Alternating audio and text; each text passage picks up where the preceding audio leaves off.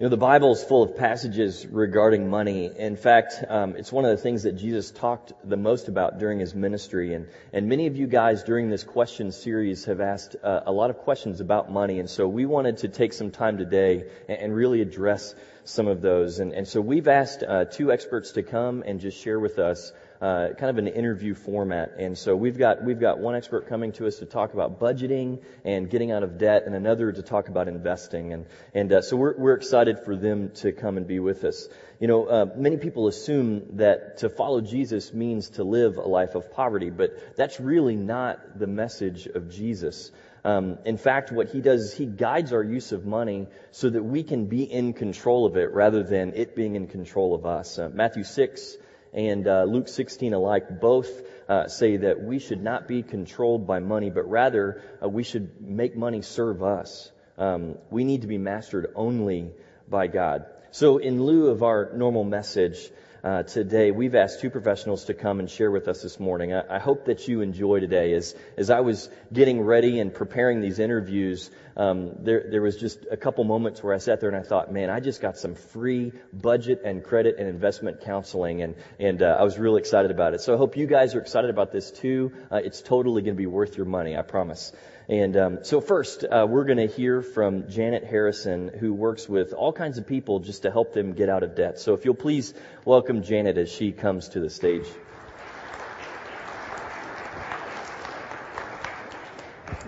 Um, Oh, come up here. Come up here, Janet.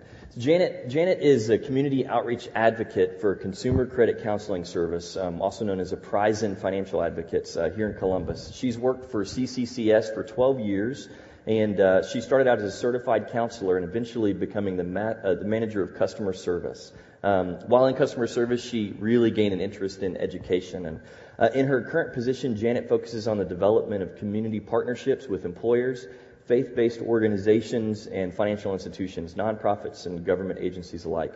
Um, through these partnerships, Consumer Credit Counseling Services provides financial education uh, programs throughout Central Ohio.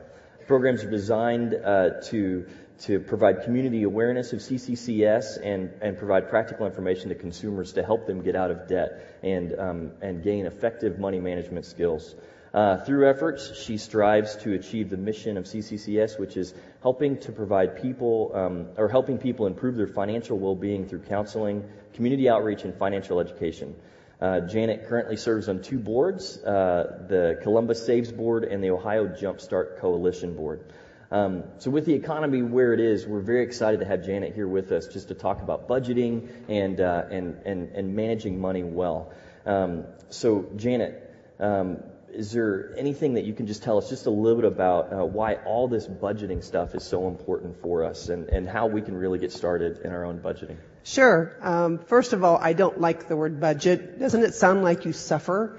Um, I prefer the word spending plan. It, it, and the whole uh, phrase of that that is so important is plan.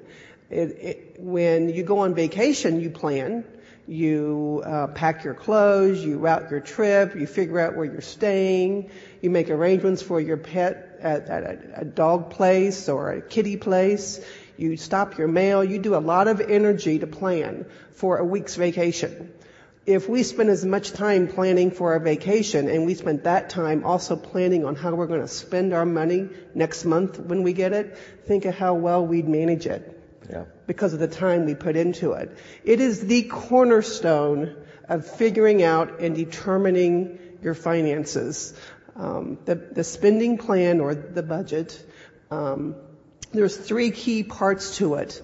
First of all, you have got to um, dedicate yourself to doing it every month. Unfortunately, if we ever get around to doing a budget, after we do it, we tend to stick it in a drawer and we feel like, okay, good, now I know where my money's going. But we don't look at it again. You need to do it, look at it every month and post it someplace in your home where you see it on a regular basis. Um, some people put it on the refrigerator. Some people keep it in their bedroom. Some people put it um, next to their TV because that's they're looking at it a lot. Put it someplace where you will see it and and and be committed to following it. Um, The second thing is you always want to start with um, knowing what your needs are. You know, 50 years ago, our needs were exactly what they are today. Housing, food, utilities, transportation, medical, and childcare. Basic needs. When push comes to shove, those always have to come first. So you want to start your spending plan with identifying your needs and knowing exactly what they cost. The second component is knowing who your creditors are. List your creditors in order. Uh, actually get a piece of paper out, write them down, know who you owe, know how much you owe, know what the monthly uh, uh, payment is. See if you can dedicate more money towards that each month to get rid of those creditors quickly as possible. I like the idea of listing them from um, most expensive to least expensive in terms of the balance that you owe. And then any extra money in your budget each month, throw extra money on the balance that's the smallest. Why do I like that plan? Because I had 10 creditors and then quickly I came down to nine and then eight, seven. We're human beings and as we get excited about being successful, we tend to put more energy and time and commitment into it. The more excited you get over managing your finances versus letting your finances manage you, um, the more successful you're going to be. The budget is the cornerstone to figuring out um, what you want to do. And then thirdly, um, once. That's what's changed drastically in our society. Our want list has exploded. Our needs are still the same, but what we want out of life financially has changed. We have cell phones, internet connection, cable, eating out. You know, the national pastime in this country used to be baseball. It's now eating out. Hmm. We have become an eat out society. Um, those few things that I just mentioned um, add hundreds of dollars to our budget every month, and unfortunately, our income hasn't kept pace.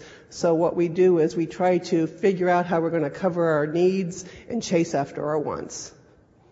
Yeah, and I think as we as we start to see how you know our our desires and our wants are are affecting our budget, you know, we start to feel like we're in over our heads and, and we don't know what to do, or where to begin with this. And, sure. and uh, so what, what do you recommend for someone who's in that position where, where they feel like their money's just out of control? You know, how can, how can they even, what, what can they do? Well, again, it's all about de- being organized and developing a plan. Um, I can't say enough that that's where you have to start. One of the activities that I try to talk consumers into is tracking your expenses. Every one of us in this room know our fixed expenses. We know what we spend on mortgage or rent payment. We know what we spend on our car payment. The items that we for every month that's the same, such as a cable bill. Whoever writes the bills out in your house or pays them online, they'll be able to tell you right away what that expense is because it's the same every month. We know that. It's the variable expenses, the things that we um, pay for each month that change based on our behavior. Eating out, um, gas for our car. Let's think about this. Gas is going up so quickly. Mm-hmm. And have we readjusted our budget to adapt to the rising uh, price of gas and food. If we're paying more on a category, it's coming from another category. What category is it coming from? With the written budget and you beginning to identify really what your variable expenses are, you can begin build a budget that's not only realistic, but it's accurate. I encourage consumers for 30 days, buy little small notebooks, keep them in your wallet, your purse, your car, write down anytime you spend money. Anytime you spend money, write it down. And then after 30 days, you can go back through and categorize the numbers and know exactly what you're spending. And I always like this one example. I'm, I'm a vending machine person, unfortunately. And every day I would go to the vending machine and buy a can of pop. Now let's say it cost a dollar. Let's say there's 22 days in a month where every day, uh, working days in a month, every day I would go and buy a can of pop. That's $22 a month. What if I hadn't done that and instead I went to the grocery store and bought a 24 pack of Pepsi, Diet Pepsi, let's say. And I took that can of pop with me to work. Okay, uh, let's say it cost $5.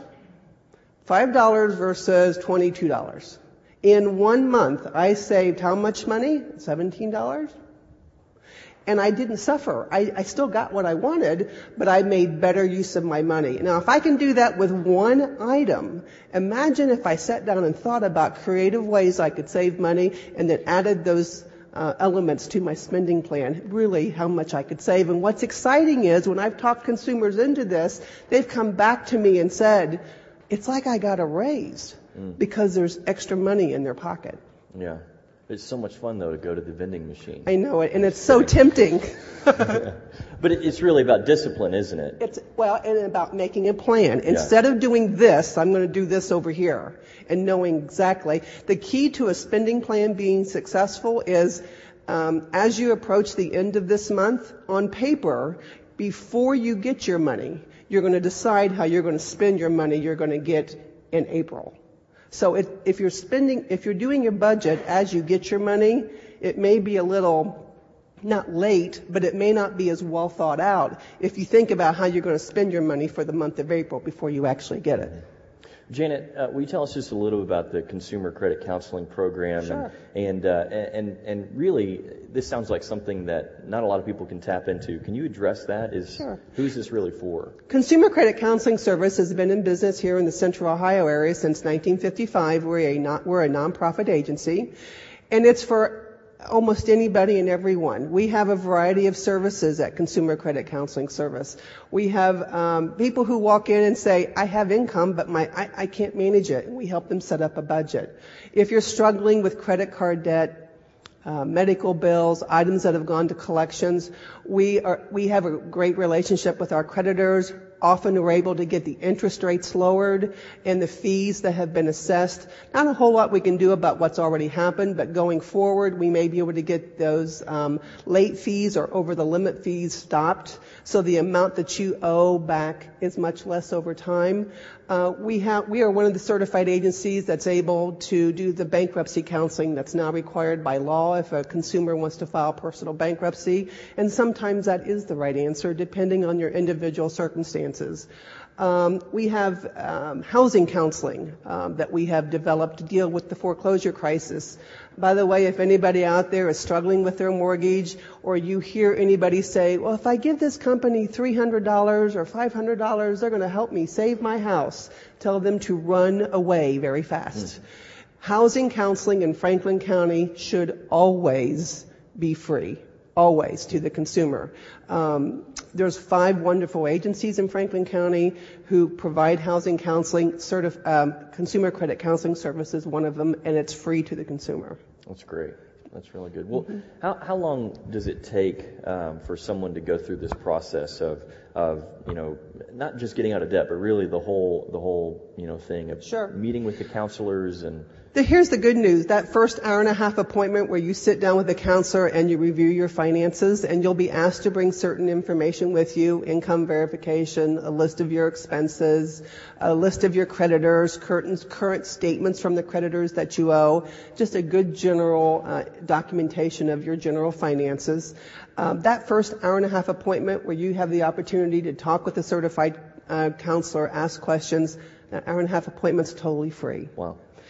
If you enroll in some of our programs, there is small fees that may go along with some of the programs, but we charge no large upfront fees. Because be real careful with some of the commercials you see on TV. We'll reduce your debt by 50%. Well, if it's too good to be true, it probably is. Mm-hmm be real careful. Often there's hidden fees in, in that, those type of debt relief programs and you're not sure how your money's going to your creditors or when they're getting it and how much of that money they're keeping. So, um, you know, there's things you should ask as a consumer. How long have you been in business? What kind of rating do you have with the Better Business Bureau? Are your counselors certified? Is your program accredited? We have all those certified counselors, an accredited program, an outstanding uh, relationship with the Better Business Bureau, and a good working relationship with the creditors. That's great. Do you have any stories of like an individual or a family who's gone through this process has been successful? Well, our services are totally confidential. So I am not allowed to, to discuss details. But having done this job for 12 years, I can tell you with certainty, I've had consumers come back to me and say, money controlled my life. I, you know, it caused so much personal stress in my family, family's lives. Um, unfortunately, I saw the, one of the clips you had up there. One of the main reasons for a couple struggling is money. That's one of the things we argue about. And then it causes a lot of stress, stress and impacts our relationship.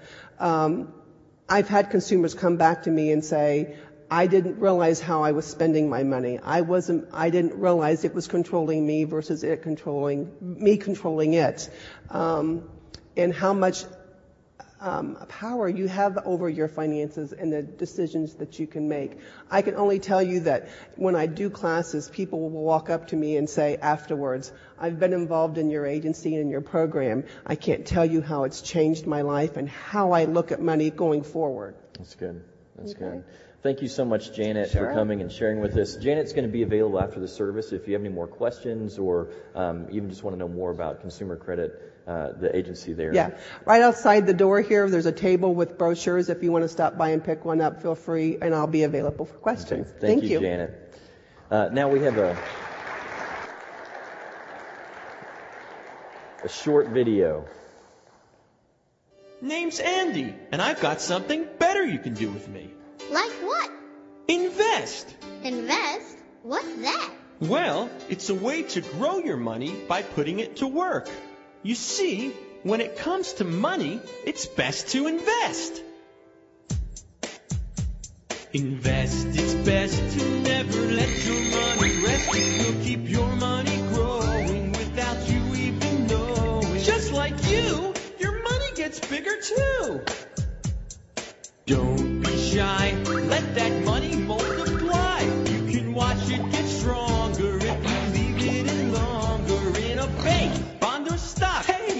Put it in your sock. A bank will hold your money while you're riding a bike. When you're steering a spacecraft or whatever you like. For the use of your deposit, you will get a small fee. We call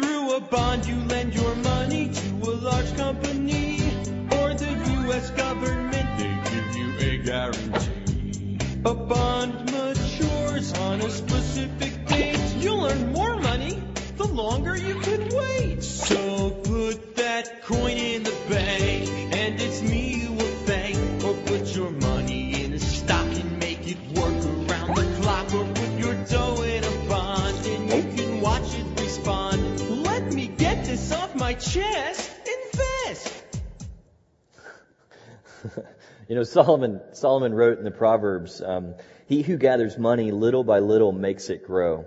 Uh, the plans of the diligent lead to profit as surely as haste leads to poverty. And the wise have wealth and luxury, but fools spend whatever they get. And these are pretty basic truths, aren't they? Uh, There's nothing profound or new for us in these, um, uh, but you know, it's like when we put money aside, it grows. When we spend everything we make, we have no money. When we save up, though, we have more freedom. Let me say that last one again. When we save our money, we have more freedom. When, when we, when we save money, it moves from something that controls us to something that we're able to control. And, and we not only get to control our money, but we, we're able to control ourselves. You know, we may feel that urge to spend or to buy something, um, but, but we're able to, to put it in check because we are in control over our money. We can only serve one master. And, and when we learn to be disciplined in how we budget and save, then we can begin to gain control of our money and ultimately have freedom from all the trappings that, that money brings. To help us understand just a little bit more about savings, um, uh, we've asked Jennifer Hammett to come and uh, and share with us. Jennifer is an uh, investment consultant, and let me tell you, she really knows her stuff. Um, after hearing what she has to say, you're going to fire your financial planner and ask her um, to to be your your planner. So help me welcome uh, Jennifer this morning. Welcome, Jennifer. Jennifer's uh, responsibilities um, with the Columbus office of Graystone, Graystone Consulting includes several institutional endowment and foundational clients along with private clients. And and um, she focuses on servicing not-for-profit institutional clients and serving as a lead consultant on several foundational and endowment uh, accounts. She's a graduate of Wittenberg University with a Bachelor of Arts in Business. And Jennifer started a career and served for five years with KPMG uh, Peat Marwick as an international certified CPA. Um, Jennifer then returned to alma mater uh, to serve as the budget director for Wittenberg, and, and she was there for 10 years. Her, her experience there um, and, and her insights for non-for-profit financial management serves as an added value resource to Graystone Consulting. Uh, Jennifer joined Graystone in 1998, and in 2006 she earned the Senior Investment Management Consultant designation from the consulting group, uh, which is an honor to all top financial consultants employing professional asset managers. She's got a lot of other credentials too, which are really hard to say out loud. Uh, she's a member of the Investment Management Consultants Association, a member of the Association of Professional Investment Consultants. You're all taking notes, right? Um, and she holds the IMCA Certified Investment Management Analyst uh, designation, which is part of the Wharton School of Business. So, uh, Jennifer now lives in Ohio with her husband, and uh, and we're just very thankful that she's here with us to share. Um, so, could you just tell us a little bit about Graystone Consulting and, and really what uh, how investment can investing money can be beneficial for us? Sure. Um, well, as, as Jeremy mentioned, and thank you, Jeremy, for having me today. Um, as Jeremy mentioned, Graystone is a part of Morgan Stanley Smith Barney. We specialize in institutional consulting. We are one of 38 teams across the country. For any of you that know Phil Schaefer that belongs to this church, he, he's our managing director. I work for Phil. Um, and, and we basically, we focus on the nonprofit. So a lot of my clients are colleges and universities, private public foundation type of things. As far as Jeremy, you know, how, why I'm here, I mean, I think, you know, certainly we can offer some investment advice, and, and you, you told me to keep it tight to, to the basics. Um, so I certainly will try to do that for okay, you today. Good, thanks. Yeah, I was I was talking to Jennifer, and she was saying all these words, and I'm like, uh uh, we're going to have to keep this basic because I don't understand it. But I'm sure there's, there's, you know, a lot of you will get it. Well, there's actually a lot of people in our congregation, different types of people, and and uh, so knowing that, uh, I think it might be helpful just to answer this question: Who um, are the kinds of people that need to be investing their money? And Jeremy, that's a real easy question. Um, everyone. I mean, you're never too old, you're never too young to start investing. Um, I think given the uncertainty, we all need a plan, right? We, we need a plan for our future, for our retirement, et cetera. Um, given the uncertainty in the world today, and certainly the uncertainty in the Social Security system, I don't think we want to make that our plan. We need to take, as you mentioned, Jeremy, we need to take control of our lives and our plan and our retirement. So everyone needs to come to the table. What's the power of investing? And I loved your your video prior to me coming up. Um, but it is it is all about the compounding. That's why we invest. And I, I put up an example here. Um, and this happens to be, I, I use the, the $2,000 amount. So a $2,000 annual contribution that equates to about $38 a week and I think Janet just gave us almost half of that in the in the soda pop, not going to the vending machines. um, so $38 a week. What happens to that money over time? And I'm just going to take the 25 years. Let's go down 25 years. You've invested $50,000. If you compound at an 8% return, which is realistic over a long time period like that, you've tripled your money. If you do a 10% compound, you've four times your money. That's why you invest. And, and it's, it's important. Janet mentioned it with the budget process. It needs to be a disciplined approach. Even if it's $10 a week, you need to start somewhere. So it's just to begin that discipline. That's good. So, so with that thirty-eight dollars, um, you know, where where can we begin putting that money? So, if we're going to take that thirty-eight dollars, you know, I, I don't know where to stick it. What, what are some suggestions? Well, you can do it through a couple different ways. Um, there's, there, you want to check number one to see if that $38 can go towards in your employer's 401k or if you participate in a 401k or maybe a 403b plan. Um, so you definitely want to start there. That's something that it comes out pre-tax. Um, you don't see it in your paycheck, so you only have to feel it once. You only have to miss it once, and then continuously it'll it'll be withdrawn there. but it's tax deferred money, so it's pre-tax money that goes in there, and it grows tax deferred um, until you begin that distribution. The other thing you definitely want to check out is does your employer have a matching program? You don't want to leave free money on the table. Okay, that's free money. I, I know, Jeremy, you mentioned that I worked for Wittenberg. When I started at Wittenberg, and I think it's still the same today, our savings plan or 401k plan was we put in 5% of our salary and they put in 10. And there were people that didn't participate in that program. In a matching program, most employers today have a 3 to 5% matching program. Just take a 3% match on a, on a $40,000 salary. That's $1,200 a year. That if you're not participating in that program and getting that matching, you're losing. You're, you're leaving it on the table. So definitely check out those type of things. Free money is what you're saying. I'm saying $1,200 free money, right. If you Wow. don't participate, you don't get it. But if you do participate, they contribute that. That's great. So, um, and then I would say other ways to do it. I mean, and, and Janet mentioned it. Outside the 401k, you definitely want to make sure that you have what we in business call liquidity, but it's really an emergency savings. You want to have cash on the sidelines just in case something happens. And then begin your outside investment plan. You can still, even with a 401k or a 403b, if you're participating, you can still contribute to an IRA up to $5,000 a year. It might not be tax deductible um, if you participate in these other plans, or if you don't, it would be tax deductible, your traditional IRA. Um, but the money still grows tax free.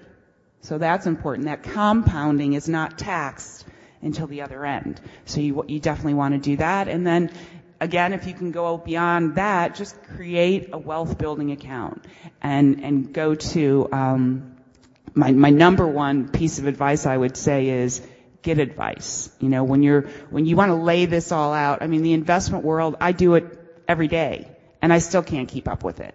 It's an ever changing, fast moving environment, but you really want to have advice.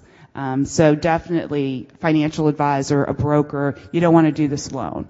The most important element that you're going to hear when you start this process, and you should hear from your financial advisor, is all about asset allocation. It's all about diversification. I use the analogy of a, of a street vendor um, who sells umbrellas and sunglasses. Well, that means that when it's raining, he's going to sell a lot of umbrellas. And when it's sunny, he's not going to sell a lot of umbrellas, but he's going to sun, sun, sell a lot of sunglasses. He has a diversified product line. So there's not a day that he's going to go by probably and not make money because of his diversified. Same thing for investments. You want a diversified product line. You want a diversified asset allocation. And a lot of that's going to depend on you personally, your risk tolerance, your time horizon. Um, those kind of things play in. And again, somebody with advice, somebody who's a professional can help you articulate your specific plan that's going to meet your needs and balance your risk tolerance. Yeah. Tell us uh, just a little about, I want to highlight some of this diversification idea. Um, for those people who um, weren't diversified uh, when the recession hit, how, how did it affect them? Well, they probably, if they were in, there's a couple examples I gave up here. If you were in, um, a lot of people, you know, might have been, and we all hear Enron. Okay, um, my example up here is Fifth Third. If you were in a single stock and were diversified in your portfolio, I was married eight years ago. When I uh, when I first looked at my husband's 401k plan, he was 100% Fifth Third stock. And I worked for a company called Citi at that time. So we were pretty much in the financial sector. Had we not, I, I tease him now that it's a good thing he married me because in late 2008 he would have lost everything. Not not because Fifth Third's a bad bank. It's a, it's a great bank. I love the stock. But everything in the financial industry was hit. Everything was hit. It all went down, whether you were a strong bank or not, just because you were affiliated with, with the, the financial industry. So if you weren't diversified in 2008, you had all your money in, in, you know, large cap stocks or et cetera, you, you were hit. You were hit. You need that kind of buffer. And I think, actually the next slide, a couple, a couple slides, if you'll give me, uh, one more. That's my pie chart. Every good financial consultant has a pie chart, right? Okay, here I don't expect you to be able to read this, but color code will will follow the colors. This represents it goes back to 1991. And every color up here represents a different asset class. And I don't have a lot of time to go in to define asset classes, but think large cap, small cap, value, growth, emerging, international, bonds, cash, etc. The top line represents the asset class that outperformed that year, the top performer. The bottom line represents the one that underperformed, the least performing for that particular year. And you can see those colors are jumping all over the table, right? That's why you want to be diversified. You want to participate, but it's going to kind of a, it's kind of like a smoothing effect. You're not going to have a real high and then a real low year. You're going to smooth that effect because of your diversification. That's good. And um, I know that there's explain like portfolio, and then also what do you recommend for people who have a portfolio? Sure, sure. Um, I think you heard me uh, uh, say diversification uh, is certainly the top, and, and the, the, the most recent environment has been a tough, tough, tough environment. So again, it's kind of that piece of advice um, that that you want to make sure you have. Um, the second thing that I would say in in this environment is you need to be flexible. Okay, flexibility is key because we would say that we're in what we call a range-bound market. Um, meaning, if I looked at the return of the S&P in the past 10 years, um, it probably didn't do a whole lot. And actually, there's a chart up here. If you look at that third line down from the bottom, go over to the 10-year number. The S&P over a 10-year period, the most recent 10-year period, returned 1.4% annually. So you're saying, Jennifer, why do I want to go in the stock market if over 10 years, 1.4%? You just showed me a table that was compounding at 8%. Well, that's because the bottom graph is showing the S&P back since earlier 1900s, okay? Eventually, or, or the, the pattern here is that we've had those range-bound markets before in the past. History has shown us that. You can see those straight lines going across. But in the end, the to- stock market tends to go up. And you want to be there and you have to be in the market in order to participate. Over the 10 year period, what you're not seeing at the bottom of the screen, over that 10 year period, if I go back to 19, I'm sorry, 1925, annualized return on the S&P through December 2010, 9.87. So almost 10%. That's why you want to be in the stock market. If you look at the past 10 years, and if you can take me to the next graph, and you heard me say a range-bound market. This is, goes back to 1997. Range-bound, beginning of the decade to about 2010. If you followed it, you're about A to B. You didn't move a whole lot. Okay? But look at the activity and the volatility in between that time. That volatility actually creates opportunities at different times. Again, you want advice. You want an advisor who's looking at your materials and looking at the market all the time to be able to give you the advice. We were, um, say, at the beginning of 2000, where we had that spike up there on the left. We're sitting at a high point. Our kind of motto in the investment industry is you want to sell high and buy low. Okay? So when we at the, the 2000, we were actually taking some gains off the table. We were selling some of our stocks and rebalancing the portfolio.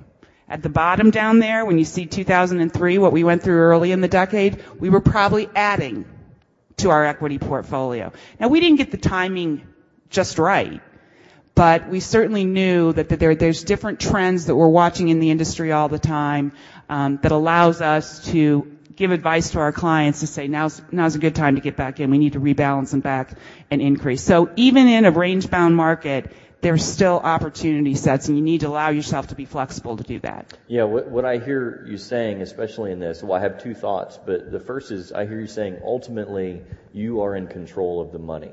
You know, it's, you know, you're, you're following the market. You know when it's best to sell, when it's best to buy. And, and ultimately that's what we want to do is, is find a way to be in control of our money so our money's not controlling us, right? That's right. Um, but of course, the other thing that I think of when I see a, a, a graph like this is I think I want to take my money out of the market. I want to stuff it in the mattress, and I don't want anyone touching it because I know it's safe there. What, what would you say to someone who, who has those thoughts? Um, number one, when you start doing that, call me because I want to put money in the market. um, but a couple things. Um, first of all, you're going to have to put a lot more money in that mattress because you're not going to get the compounding effect. You're not going to get the interest rate. Um, it, it's an education process, Jeremy. I really think. Um, and again, find. Call me stupid. No, I didn't. No, I didn't. but it is an education process, and I really think that's what a financial advisor can help you understand and, and help everyone understand kind of why you want to stay in the market, how we maneuver through difficult markets, et cetera. Thank you so much, Jennifer. Yes, thank, thank Jennifer for coming and sharing with us. Um, again, she's going to be available in the lobby um, afterwards just to ask more questions of her, and, and uh, we really appreciate uh, Janet and Jennifer coming and sharing with us. So we've got one last video for you, uh, so if you'll watch the screens. My wife and I are going to begin to work with you, those of you who are willing to make a 13 week commitment, in the second week of May. May 8th, we're going to start a two hour class on Dave Ramsey, and I am excited about that. This will change your life. When you understand the Christian perspective and the real personal finance perspective of managing debt and managing wealth, you will become a different person. My name is Butch Malden. I'm Carissa Garrison. Monty Ray. My name is Johanna Mitchell. Dana Manetos. My name is Perry Rush. My name is Robin Hensley. My name is Kendra Kurt. My name is Andrea Hooten. My name is Troy Hooten. And I'm a single mother. Financial Peace University prepared us for the storm. And my story is a story of hope. I'm proof that anybody can do this. And because of financial peace, I no longer live in fear.